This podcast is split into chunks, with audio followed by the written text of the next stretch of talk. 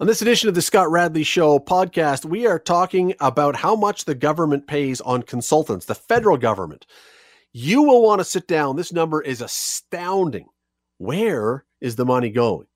We're going to talk about game seven of the Leafs and Canadiens. Now, by the time you listen to this podcast, the game may be over. So, this may be a historic document, but you can look back and hear what we were talking about before the game and see whether it still applies. And automated cars. We're supposed to all be driving automated cars or having them driving us by now, aren't we? Where are they? Well, we'll talk about it.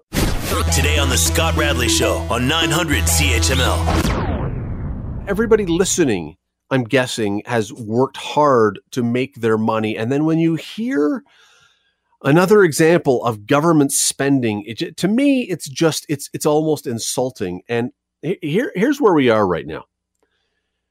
The government according to a government, its own estimate, a government estimate of what it's going to spend on consultants' fees, not on staff, not on projects, not on infrastructure, on consultants' fees. Consultants the government has hired to come in and help them out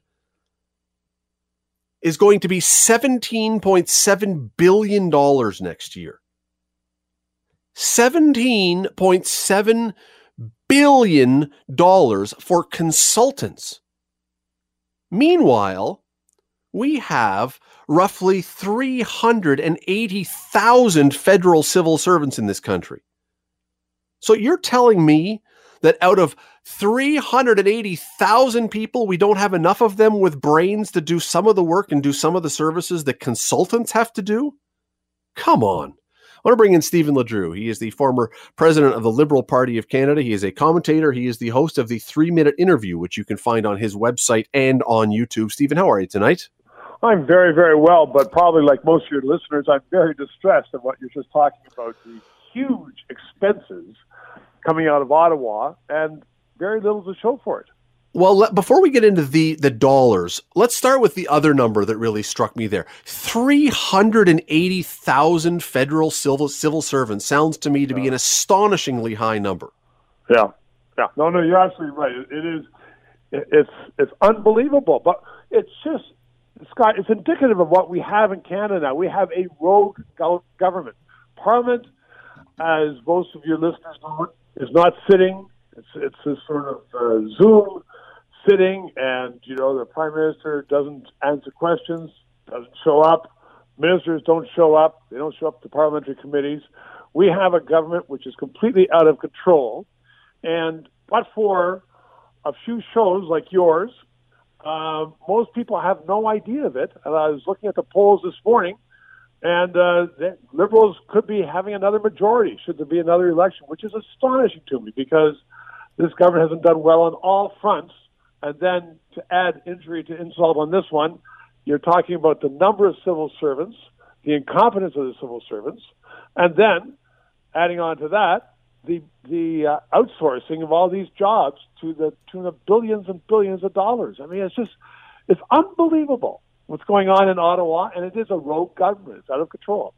Well, I, look, the number, the other thing about the 380,000 Fed, now keep in mind, that's federal civil servants, not counting here yeah. in Hamilton. I think it's 6,500 municipal, polit, municipal civil servants, and Ontario has hundreds of thousands. I mean, it's just, it's stay, tens of thousands. I shouldn't say hundreds of thousands, but, um, and, and we're going up in federal civil servants. We're going up by 10,000 every year since 2015. Are you feeling like you're getting 10,000 civil servants worth of better civil service every year? Well, what's happening is it's indicative of, of what's happening in, in many Western democracies, but more so in Canada because Canadians are not vigilant about this, or certainly not vigilant enough, is that every election, whether it be municipal, provincial, or federal, Scott, you and I know this, your listeners know this, politicians say, elect me, vote for me, elect me, and I will do more for you. I will give you more services. I will do more for you. And they're buying votes. We saw that the other day at the federal Trudeau uh, program of $5,000 per homeowner to refit your home. People are constantly being bought, and unfortunately, we get suckered into this, and it's not free. It's not free.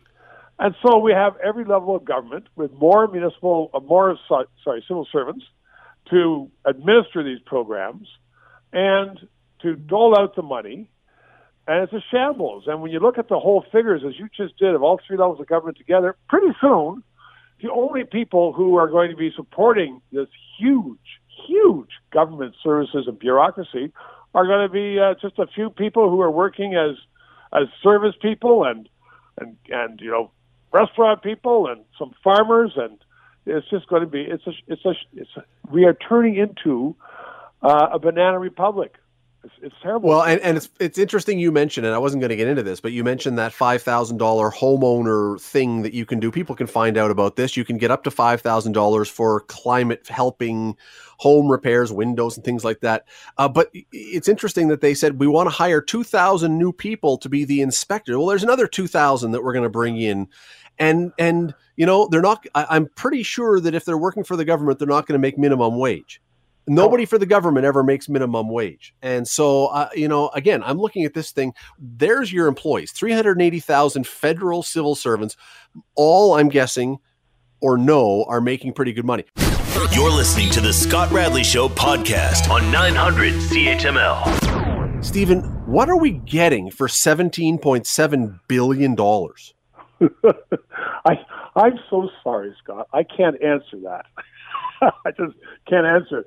But what happens, and I've seen many governments up close, is that you you have a specific job. You don't have the talent or the, the brain power to deal with it in the government. You hire an outside consultancy to do it, and then the outside consultancy says, "Well, you hired us for six months, but it's going to take nine months." And so, fine, we go on for the nine months, and then if it works out, uh, next year the consultants come along and they say, well, you know, what other projects do you have? And so they become, um,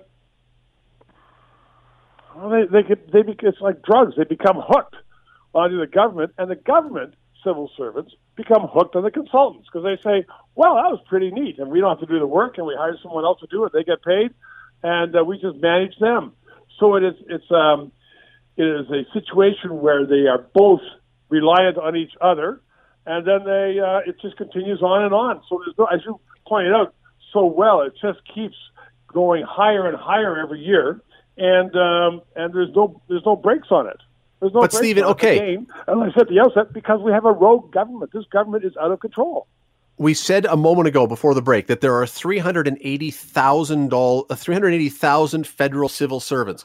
If those 380,000 people are incapable and we need to hire $17.7 billion worth of consultants. If the federal civil servants can't do the job, why are we paying them? Let's just have the consultants. Why, why are we doubling here? Why, why are we hiring people to do work that they don't seem to be capable of doing yet? We're going to pay them handsomely. Because you don't ever get unhired or fired or dehired in Ottawa or any of the federal government offices. Like, it just doesn't happen. Once you are there, it is a lottery for life you hear these lotteries and say you get a thousand dollars a week for life if you win. Well, you get that every time you're somebody's hired by the federal government. I mean, it's a, we are, we are in a very difficult situation in Canada as far as the government goes, and the federal government's the worst, but the other governments are, are similar in vein. I mean, there's I agree. There's no control on it, and uh, and what bothers me, as I said, is you know aside from shows like yours and some other shows, the mainstream media does not deal with it. And I was in a conversation with someone the other day, and I said, you know, we talked about an issue, and they said, well, I didn't know anything about that. And I said, well, because you only watch the mainstream media, TV, or, you know, these huge radio stations, and they don't talk about this. Why? Because they're paid for by the federal government. So it's a, it's a, it's an insidious situation, and it's one that's getting worse in Canada. And yet, you see the polls, Scott, where people are saying, "Oh well, we're going to vote, you know, Trudeau back in." I mean, Trudeau as um, well. I was just reading a column by John Ibbitson in the Globe Mail where Trudeau was talking about you can't say anything about China because then you're going to be a racist. Well, that's just baloney. And he said, you know, Trudeau is just you know, not up to the job. Finally, but, people are starting to realize it's not. It's you know that's true and and, and it, but it's all governments, and it's because i think and maybe trudeau is worse i don't know but it's all governments and it's because i i believe anyway that once people get into government and they don't ha- it's not their money they're yeah. very happy to spend i mean look if if you were a, a a manager in an office who was thinking of hiring a consultant and it was your money or oh. and not even your money because these are extraordinary amounts but let's say you were doing home repairs and we had the builder there but you said well i want to bring in a consultant to really see but it's going to cost an extra $2000 to do that. You would not hire that consultant. You'd probably take the word of the builder. But it but that's their money. That's when it's their money. When it's not your money sure let's spend it. Yeah you're absolutely right. And and there are no controls on this because we are not having public debates about it. We are not having uh, Parliament. And uh, but you know, you, you just made a point, Scott. Well, all governments are are in a similar situation. Ford, Ford was elected to stop this, and he's been premier for what three years now. It's just gotten worse. Yes, as you allow, COVID has uh, has ruined the best plans. But I mean, once you get into government, doesn't seem to me that no matter what your platform is when you got elected, you get into government, and you change pretty fast. And I think Ford is is the best example. Sure, because nobody likes having programs cut. If you cut programs, you're killing children and the elderly. That's that's the it's it's a default position that anything that's cut kills people. And so yeah. governments get into power and say we're not going to do it. I, I wanted to say, by the way, we got to run. Unfortunately, I I'm no mathematician, but I looked into what 17 $1.7 billion is, you could hire 177,000 people and pay them $100,000 a year. That's how much money we're spending on consultants. And it's staggering. A, a lot of those consultants are friends of Trudeau and his friends. It's just it's just an insidious situation, and uh, everybody is uh, is buttering everybody else's toast. But I guess when people, we're spending uh, 300 or whatever it is, 400 billion dollars a year to run, you know, what's 17 billion in there just tucked away. I mean, I, it's amazing. it, it is amazing. Uh, you it's can find stunning. Stevens. You can find Stevens columns uh, and his videos. Go look at his videos. Uh, go either go to stephenledrew.ca or go on YouTube and look for the three minute interview. They're great. Stephen, listen, we got to run unfortunately, but I really appreciate you doing this tonight. Thanks for your time. Always a pleasure, Scott. Cheers. You're listening to the Scott Radley Show podcast on 900 CHML. Oh boy, if the Maple Leafs lose today, the post mortem is going to be like CSI. They would never have done an episode of CSI on this one because it would be too rough. It would be too rough and too many swear words and too much of all the rest. If the Leafs somehow lose tonight to the Canadiens in game seven, oh, I don't even know where to start on this one. Uh, let me bring in Kevin Shea. He is he's a good friend of ours. He's a good friend of the show. He is an author. He is uh, he's written I think it's 21 books now. Voices in Blue and White, Pride and Passion for the Maple Leafs is his last one. Um, actually, I should say his most recent one. Although depending what happens tonight, it might be his last one. He may give up writing after this one. Um, Kevin, how are you tonight? I'm doing well, Scott. How are you?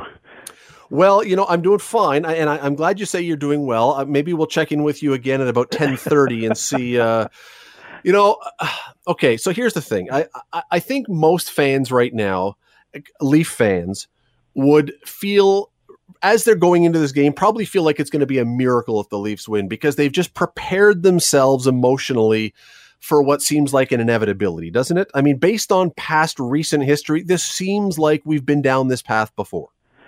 Leaf fans have had to gird their loins for so long, and and, and so you you expect the unexpected. You hope for the best, but are prepared for the worst. You try to uh, to check your emotions and, and keep them at somewhat of a a decent keel. But it's it's an anxious time. It's an exciting time, and here we go, Scott.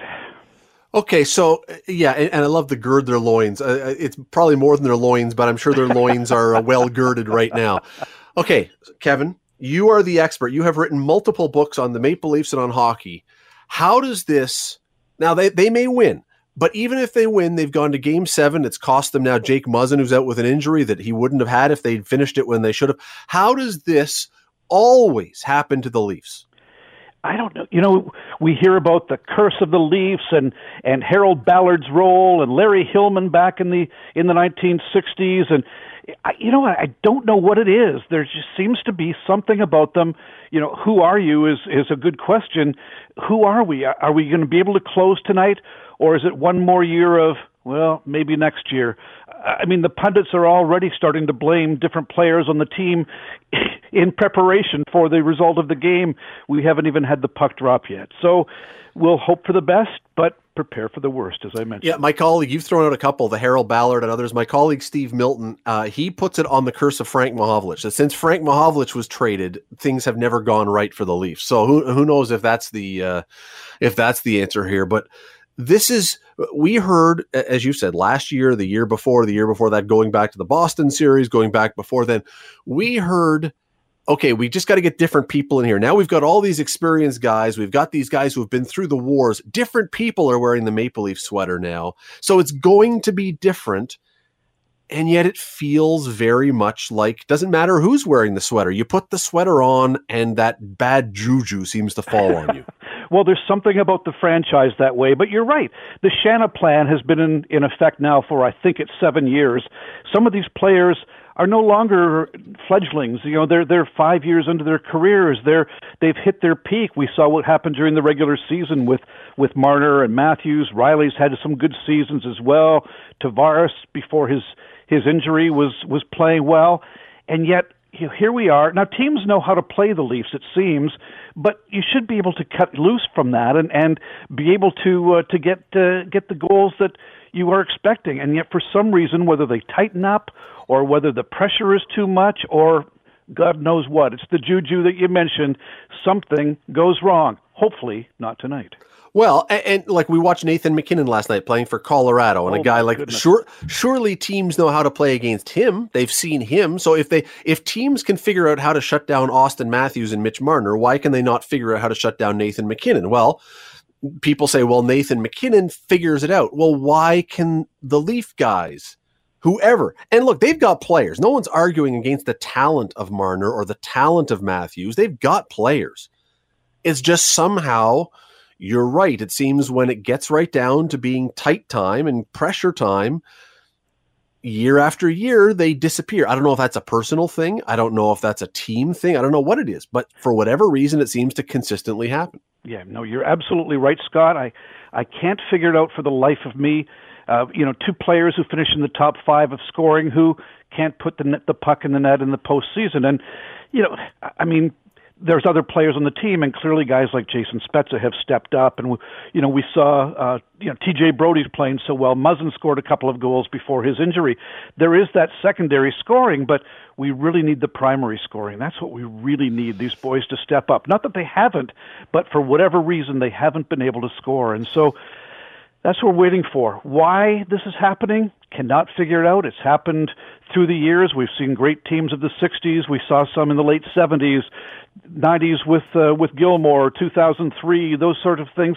Every year it was we're just a player away. This year it seems as though we've got the players, and yet here we are struggling against the fourth place team.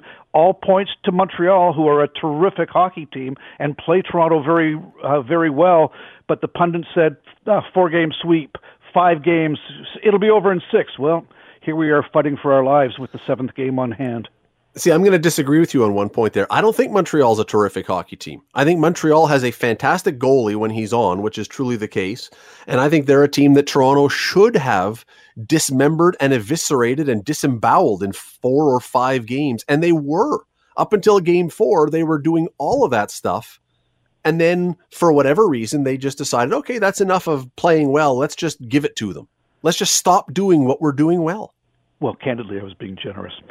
I've got friends who are Canadiens fans. Uh, you know, they, they're they're a good, solid team. They did play us during the regular season quite well. Although we we uh, we hello the Maple Leaf fans who are calling themselves we, you know. But anyway, the the Maple Leafs earned more than their uh, share of points here. It was a it was a good season series, but you're right. We should have the Leafs should have been able to to take the Canadiens. Price has been unconscious He's been outstanding, as we knew he would be, but we didn't know what he was going to be like after the layoff from his concussion. So, so here we go, and here we are at Game Seven, and it's anybody's game at this point. And one team will go home, and the other team will move on to play Winnipeg.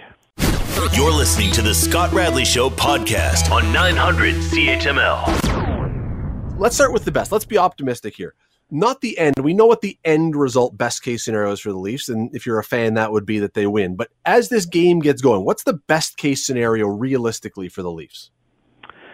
Well, that they find this passion that seems to have been wavered the last uh, wavering the last couple of games. That they find it and they decide that you know here we are, it's do or die, and they start to to take the play to Canadiens from the opening faceoff and they're able to put a couple past uh, Carey Price fairly early, and then they can play with a lead, and they are very comfortable playing with a lead. When they're playing from behind, it's a much more difficult task for them. So that would be wonderful. Now it's it's it's it's great to have a template like that. It has to be executed. That's the problem at this point. But I think what we'll look for is is a team that'll come storming out and and uh, you know, shot out of a cannon, and and both sides are are going to come out and it's going to be a hell of a game, and that's the the best thing for us, us all as fans. Of course, the result at the end will be the best thing for one team or the other.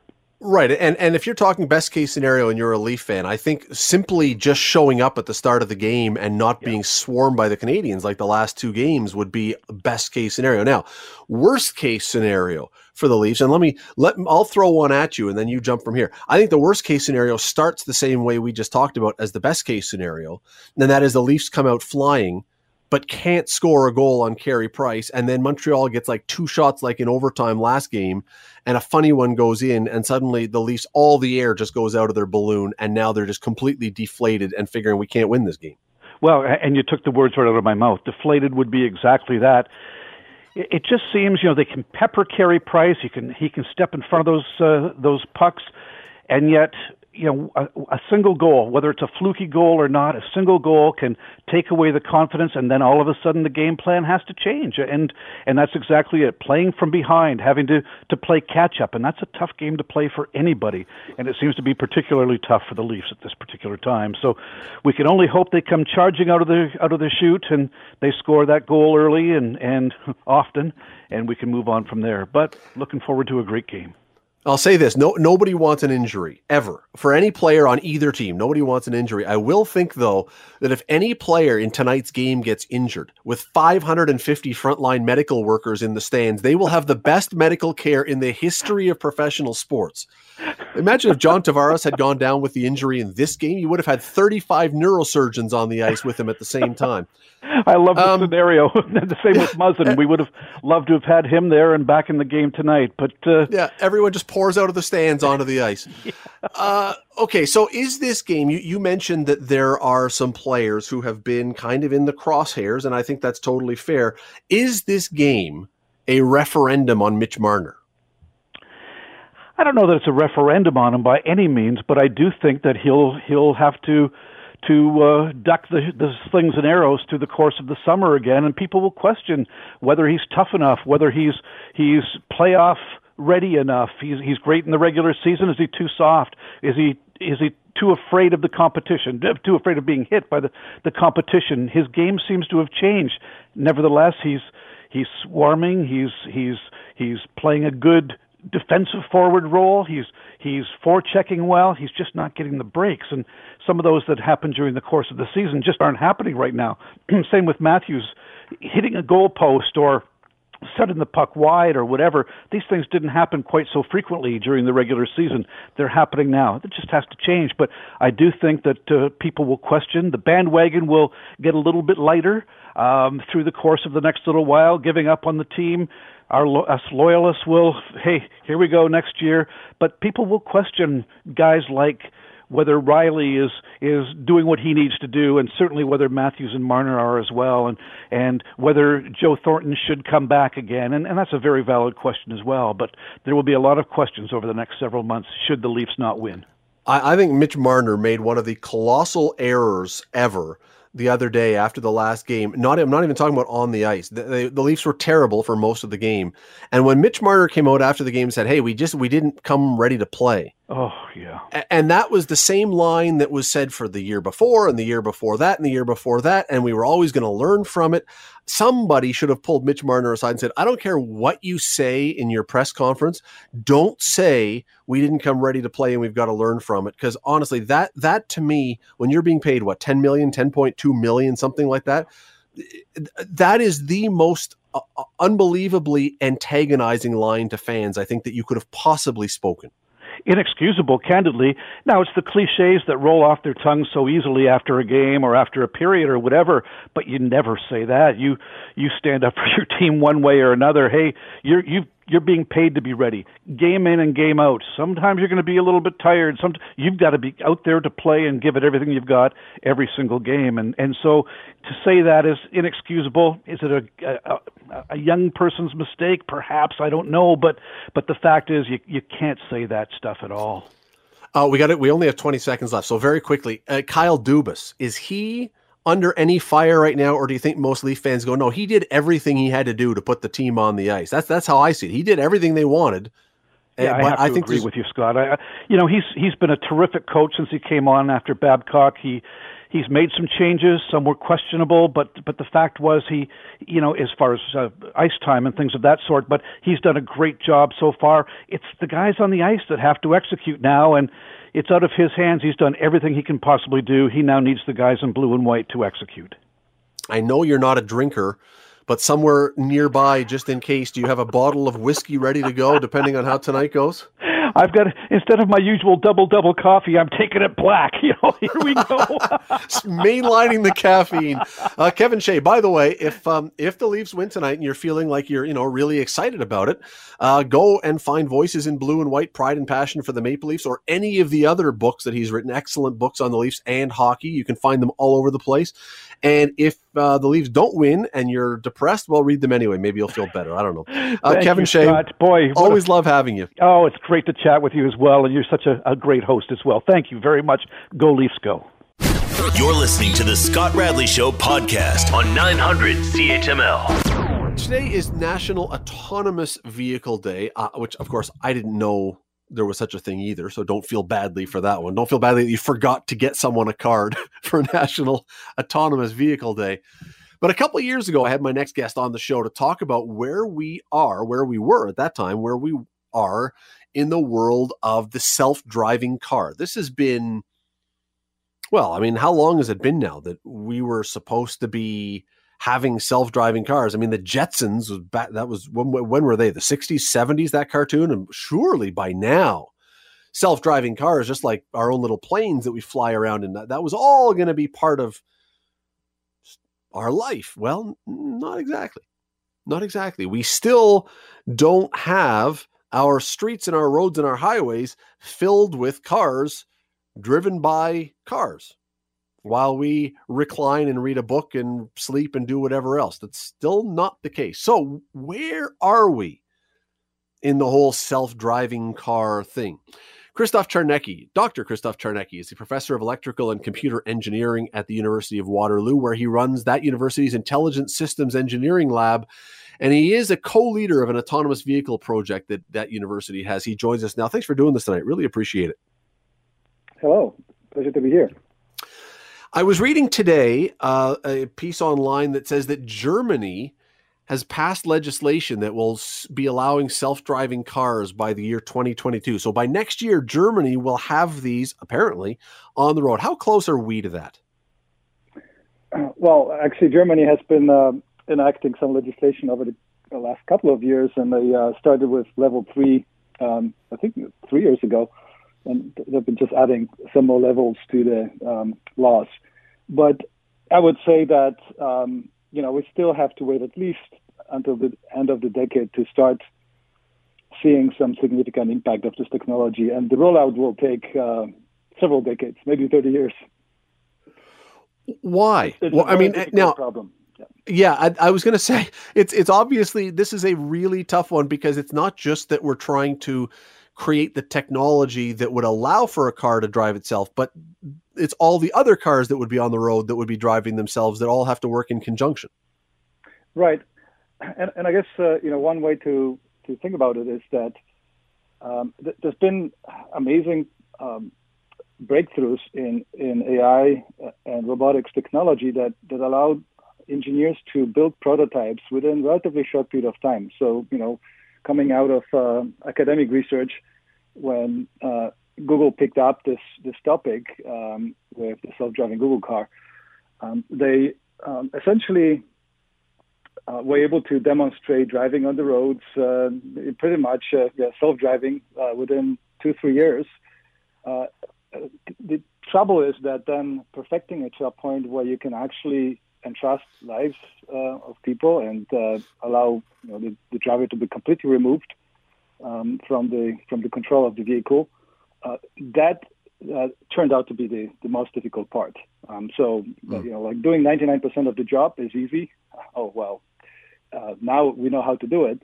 But doing the last one percent of the job and making it safe and safer than, than humans, and that these, these systems will have to be at least uh, 10 times, 100 times safer than humans. Otherwise, we won't trust them. Uh, that is a problem that still will probably occupy us for another maybe 10 years until we perfect it. So if we if there was only one car that was going to be on the road, right? If there was not if we if, if you could just find an empty road and have one car, could right now we have the technology for that car to be able to drive on the road by itself? Well, we we already have um, deployments, and uh, like I, I, would say, um, you know, the, the um, prominent example of that is it's in Arizona where Waymo has started autonomous uh, uh, taxi service last uh, fall, um, and so today you can actually book a ride in one of these taxis, and they come and pick you up without a driver. So that exists on the road. The, the, the trouble is that uh, replicating it in um, in other places is the challenge, right? So um, these uh, um, vehicles in in, uh, in Arizona have uh, you know very good weather, perfect uh, road marking, uh, wide wide roads, and, and, they operate only in certain areas. Um, now, doing this downtown, you know, San Francisco, downtown Toronto, Hamilton, in winter, in you know all sorts of conditions and traffic conditions this is where we're still lacking. The work that's going on though right now to work towards this is this a is every car manufacturer working on their own version of this? Or because this seems to be more of a software thing is it more that the software developers are working on this and the car people are saying let us know when you figure something out and we can put it into our vehicles it's a mix.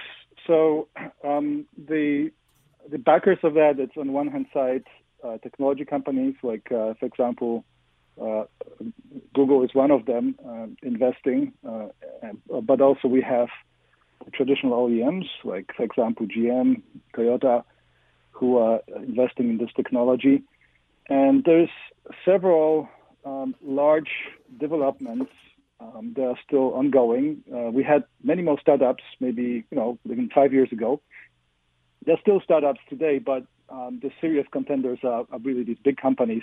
It's estimated some um, research companies have estimated that these big uh, developers like Google or, or, Cruise GM will have to spend another uh, six to ten billion dollars by the end of the decade to actually uh, bring it properly to the market, uh, so that they actually start getting some benefits um, and, and return on investment. So and they've been burning uh, anywhere from 500 million to a billion per year, uh, each of these big projects. I know it's not the exact same 10, thing. 10, 15 years, yeah. Yeah, no, and I know it's not the same thing, but I'm thinking back to when Apple came out with the first iPhone 15 years ago now. I can't remember how long ago it was when the first iPhone appeared. It was not very long after that iPhone came out that we saw a series of other manufacturers come out with their own version of a smartphone. Now, it wasn't the same exactly, obviously, but it was similar enough. It kind of did the same thing. Is that what's going to happen with the autonomous cars? Is that once someone is able to make the one that really works, that we're going to see a ton of different manufacturers come out with their own? Or when someone comes out with the first one that really works, is everybody just going to latch on to that one, all the manufacturers, and go with that? Well, solving this problem in the end means building a platform. Uh, it's it's not just enabling one car to drive, uh, you know, itself, but it's it's about being able to learn. You know, all these each, each of these vehicles will be collecting data, getting into new situations, and sharing that information and improving the system for all the other vehicles that run on that on the same platform. So I expect that there will be a mix. There will be probably small number of, of um, really advanced platforms, and they will divide up the market. And so some companies might be licensing uh, those. Um, and, even today, you see that many, several OEMs got together. It, it, it's uh, it's rarely the case that would be just a single OEM developing its own platform because it's such a costly and, and difficult problem. So uh, in the end, there will be a, a couple of these platforms um, dividing the market. Yeah. The, the biggest thing for me, and, and I mean, clearly, I'm not someone who works in this, and I, so I'm looking at this from you know the huge picture without really knowing. But the biggest challenge, I would think, is that to do this, you have to have an autonomous car that is prepared for anything. Uh, the, the program has to be prepared to deal with almost anything. Anything is an incredibly high bar to try and prepare for any possible scenario. Yeah, you're absolutely um, spot on uh, with this. And uh, being prepared on, on uh, you know, to, to face anything means maybe in some of these cases the car can intelligently handle the case but at, as a minimum bar, it has to handle the case safely. Um, so, for example, you know, in worst case, um, just decide to stop um, itself, uh, maybe you know, safely out of the line of traffic, um, but it has to do it and recognize sufficiently, with sufficient uh, precision and, accuracy, what what's happening around and assess the situation, so that it can actually guarantee safety. And it has to do it um, you know, orders of magnitude better than a human. And um, humans today roughly cause um, a deadly accident every 100 million of uh, every 100 million kilometers driven or miles driven, actually. Um, so it's a pretty high bar. And yet, you know, even when I say that it has to be prepared for anything, there's always something. I mean, uh, humans, there's always something we're not going to anticipate, right? I mean, like it, it seems it, it seems unfathomable to think, okay, we've covered everything now. There's nothing else that could possibly happen here. There's all as soon as we say there's nothing else that could happen, something will happen. Titanic couldn't sink, right? I mean, there's, there's always something that will come up later on that we say, oh, hadn't really thought of that one. And again, the challenge is if that's the thing that comes up and someone dies, it's a huge problem. Yes, and and in, sadly, this these things will be coming up. However, um, you know, this, this, is how we introduced technology in the past. We will we will introduce this gradually. Um, you know, when when we started uh, building bridges, uh, some of the first, first bridges were, were collapsing, but at some point we figured out uh, how to build bridges long before we actually had all the theory about uh, bridge building. And some of that perfection uh, has been, you know, perfect, uh, perfect, perfecting this the system of building bridges has has actually been in, improving over over centuries. Um, and I and I believe that a similar situation, a similar process will be will be happening here. Um, it's just engineering, right? So you see this, um, for example, that service in, in Arizona in a very specific um, region that will be then replicated in a few other places, and the engineers will be learning from that, um, and then we'll be improving the system. And when they're confident, they will be introducing uh, at more and more places and, and gather data as, as we go so mm. that we actually can, uh, with the data, we can show that, okay, you know, accidents can happen uh, and they will happen because these vehicles will have to interact also with human drivers and, and, and human other uh, road users like you know, cyclists and pedestrians. Uh, but that in the end, uh, these, these things, um, you know, through data, we would see um, are safer than, than humans. And um, I think that this is attainable, but it's still a long term uh, goal. I was going to ask you if this is going to be requiring a convincing of the public. Um, but I, I, think my question is more I, I, think there are people who probably will be very excited about the technology and will be eager to buy one of these cars when and if they become available.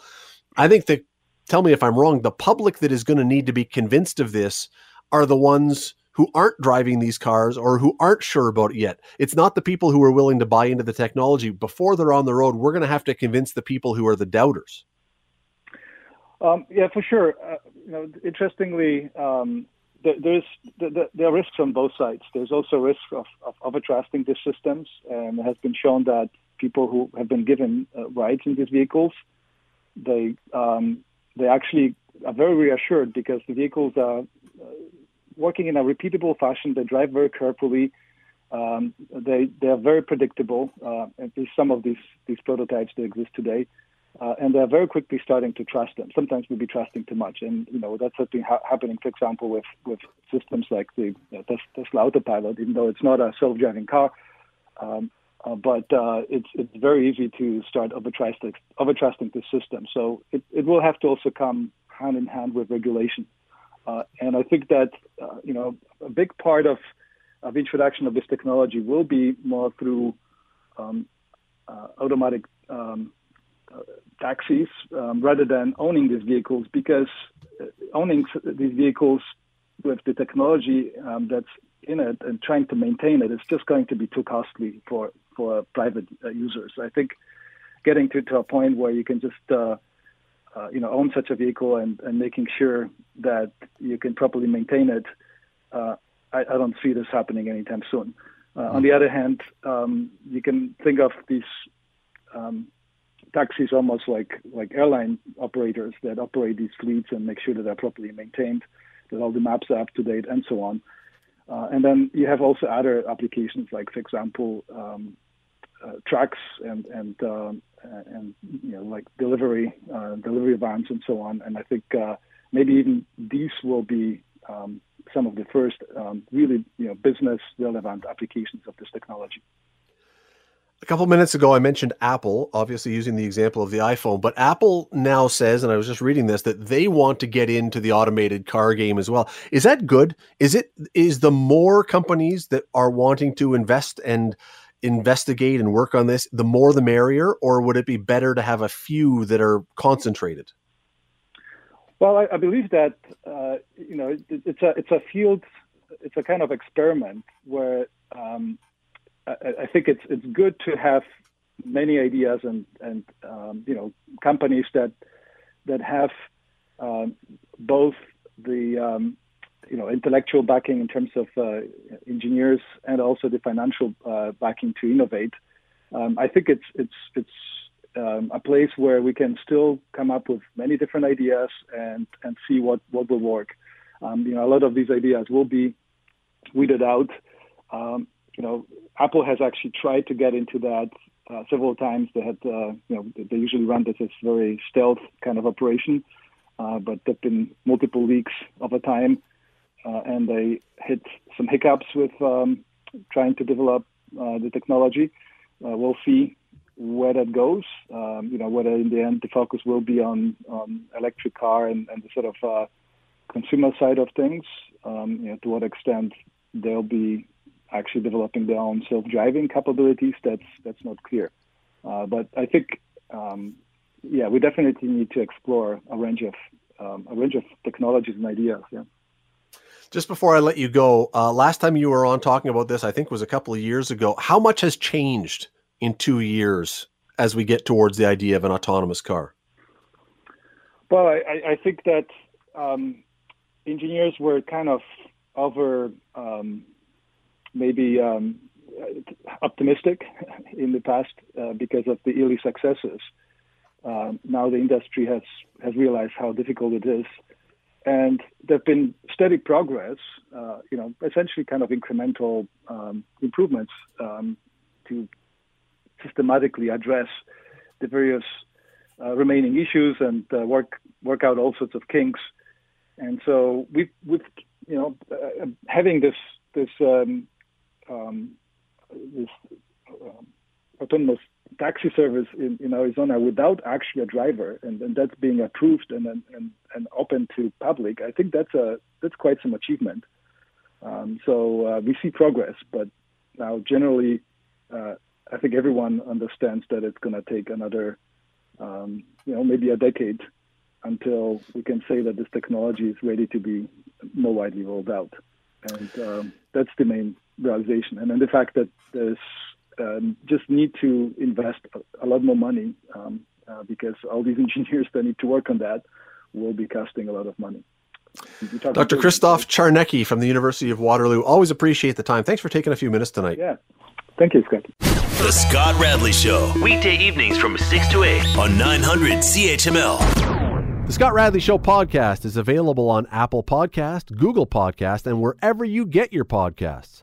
I'm Scott Radley. Thanks again for listening, and do not forget to subscribe to this podcast. It is free. You will never miss an episode. And also, be sure you rate us and review us. Whatever you think of us, we'll take it. Thanks for listening.